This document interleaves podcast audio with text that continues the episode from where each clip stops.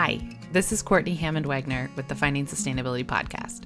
This insight episode is taken from episode 42 with Joseph Ament, an ecological economist at the University of Vermont. In the full episode, we discuss Joe's research on money, common money misconceptions, and the role of money right now during the COVID 19 pandemic.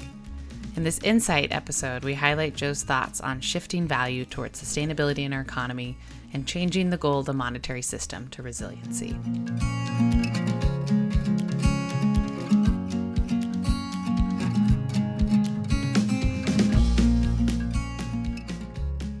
The piece that I find so interesting about everything you just said and how you lay it out in your work is you make this connection between the power in money being a social relation and what that means for issues of social and gender um, inequity and the sort of environmental degradation that we see going on. And this is what this is a something that i've like sort of intuitively sense but the way that you make this case of this relationship i think is really powerful and and has a lot to say about where we should go. Um, so i wonder if you could talk about that a little bit the the sort of embeddedness of money. Yeah so so i know that there's a lot of lead up but we're pretty much there where we can get that nice conversation going. So if you recall from earlier i said that in the in the sort of mainstream school value is the foundation of money when we think of systems of credit and debt and units of account and power, we can start thinking instead that money is the foundation of value. And that sort of flips this entire value ontology on its head.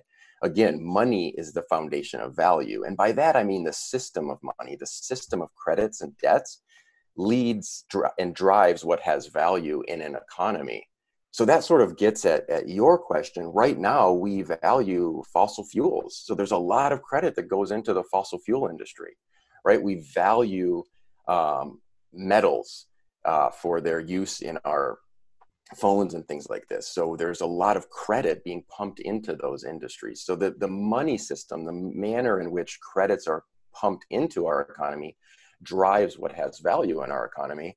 So if we wanted to shift that a little bit, we could shift our money system to flow to, to pump credit into renewable energy, for example. And all of a sudden we'd see a value shift in our economy away from extractive industry and towards sort of maybe non-extractive or at least renewable forms of energy in non-extractive industries and things like that. And then similarly, if we had, you know, and I don't want to just toot the universal basic income horn, but this is getting a lot of discussion right now, and and it sort of feeds into that. You know, if we're if we were able to put money into the economy for the work that is done in the home, that I think we're all realizing now in this time of being stuck in COVID, that this home labor is absolutely critical, and it happens and needs to happen whether or not we're at the office or not. And we're realizing now that when we're not at the office, that it happens right? So if we could have a system that put money into home labor, then maybe we would value the, the, the community impact of that home labor because right now it's not really valued. If you stay at home, there's no way for you to get money to pay your rent, right? You have to get that outside of the home. Um, so there's this idea of of getting money into the hands of places that would uh, that underlies so much of our economy. So universal basic income and clean energy is just sort of two quick examples of how looking at the fact that money lays the foundation of value by pumping money into those places where we could use them more justly and more sustainably would see a value shift in how our economies operate. Yeah so um my brain's trying to make sense of this critique of the traditional kind of efficient market story. And one way in which it's I've I've dealt with this is it's yeah I mean the the original story is is you know stories are so powerful right? And so books are based on stories. And then for, you know suddenly 50 years later we've got these this whole like intellectual edifice based on like a very simple little story of like two folks trading some stuff. And it's a win-win situation and everyone kind of walks away a winner. And so the conclusion is well let's just get as many of those situations going as possible. Let's like maximize trade and you know you read a, a, kind of regular econ textbook and it says well efficient markets are efficient so long as all of these exceptions don't apply right? So there's no externalities. Uh, it's completely voluntary. There aren't power asymmetries. And you, I, I remember having this moment in like environmental economics, thinking, well, well, well, wait a minute. Like those exceptions are there all the time, right? Right. So ex- externalities are there all the time, and that's the dominating um, dynamic in like environmental governance is just like there's externalities everywhere. And so it's less like whether or not they're externalities it's more like do we care enough about the externalities to try to take care of them? Is is is that uh, a helpful way to try to make sense of your argument or at least part of it is that it's problematizing this initial story of this being like a, a win-win and really like these ex- what are considered to be market failures as exceptions are really ubiquitous.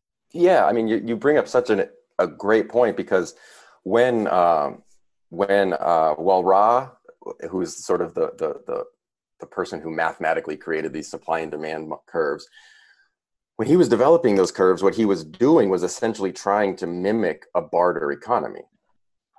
Um, and it, it's really interesting when when you look at what Walras was doing. He was looking at the the stock exchange and he was looking at how traders were making stock decisions. Well, clearly, a stock with several privileged people making supply and demand choices about that is is about as close to barter as you can get right so so he was sort of creating a theory on a very small subsect subsection of the planet in an, in backing out uh, a, a theory of the economy that didn't apply so i think you're getting at something but then so when i started t- looking into this work I was starting to realize that changing our story around money has this side effect of changing our story around basic microeconomics, which maybe gets a little bigger than I was expecting. Um, but you bring up such an interesting point about like externalities, and the question then becomes: Are externalities external, or are they are they actually intrinsic to all trade? Right? It, can you mm, not exactly? It, I mean, we think about them as externalities because economists like to say, oh, that's outside of this trade mechanism. Well, rather than looking at it than like that and, and, and not even saying let's internalize externalities, let's just realize that these problems are inherent to trade itself. Um, and so the, one of the assumptions in barter is that new, that these relationships are neutral and powerless. And that's just not true. There, I mean, and I've had arguments with people before about whether or not barter ever exists. Um, not necessarily just as an economic institution, but I sort of make the argument that uh, barter doesn't exist. There's always a social dynamic inherent in trade. Trade is essential is inherently social, right?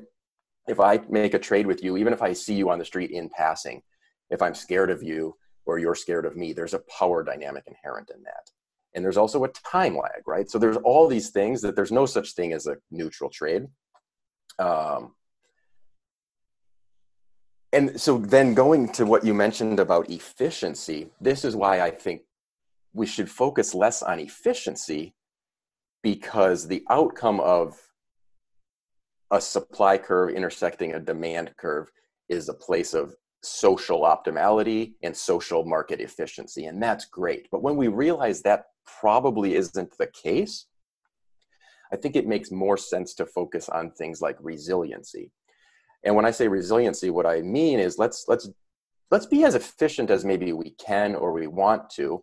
So let's let's not be profligate with printing money for clean energy, but let's uh, let's allow systems that if one you know system fails, there's a backup that's readily available so sort of this when i when i say let's move away from efficiency to resiliency i don't mean scrap efficiency altogether but i mean scrap efficiency as the end all be all because it allows uh, uh, uh, resiliency allows us to have backup systems and not to go too far into what's going on right now but i think what we're seeing is we we are holding up the banks and we are holding up big corporations as these efficient allocators of wealth and creators of wealth in our economy and we're holding them all we're holding them up against all odds. We cannot let them fail.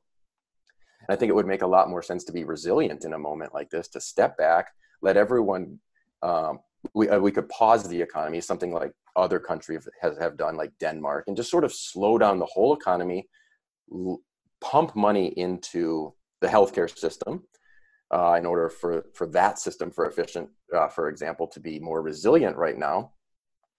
Uh, and be able to respond to this. And then when we get through this, maybe pull that money back out of the healthcare system, right? But when we have this efficiency system, it's it's always based on allocating value in the best, most my, I mean, the ways that decisions are made are at the minuscule second and penny level and tiny interest rate changes, and like that just doesn't allow for us to to respond well to catastrophe.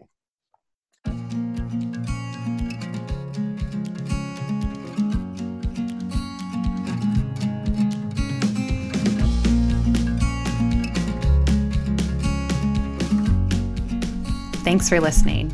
If you enjoyed this conversation, we welcome you to check out other episodes of the podcast, which you can find on your preferred podcast app, including Spotify, Stitcher, and Apple and Google Podcasts. We'd also invite you to follow the podcast on Twitter, where we post links to new episodes and relevant tidbits about environmental social science. You can also listen to the podcast and find out more about the Environmental Social Science Network on our website, essnetwork.net. Feel free to reach out and get in touch with us through the website with any feedback or ideas you have for the show. We would love to hear what you think.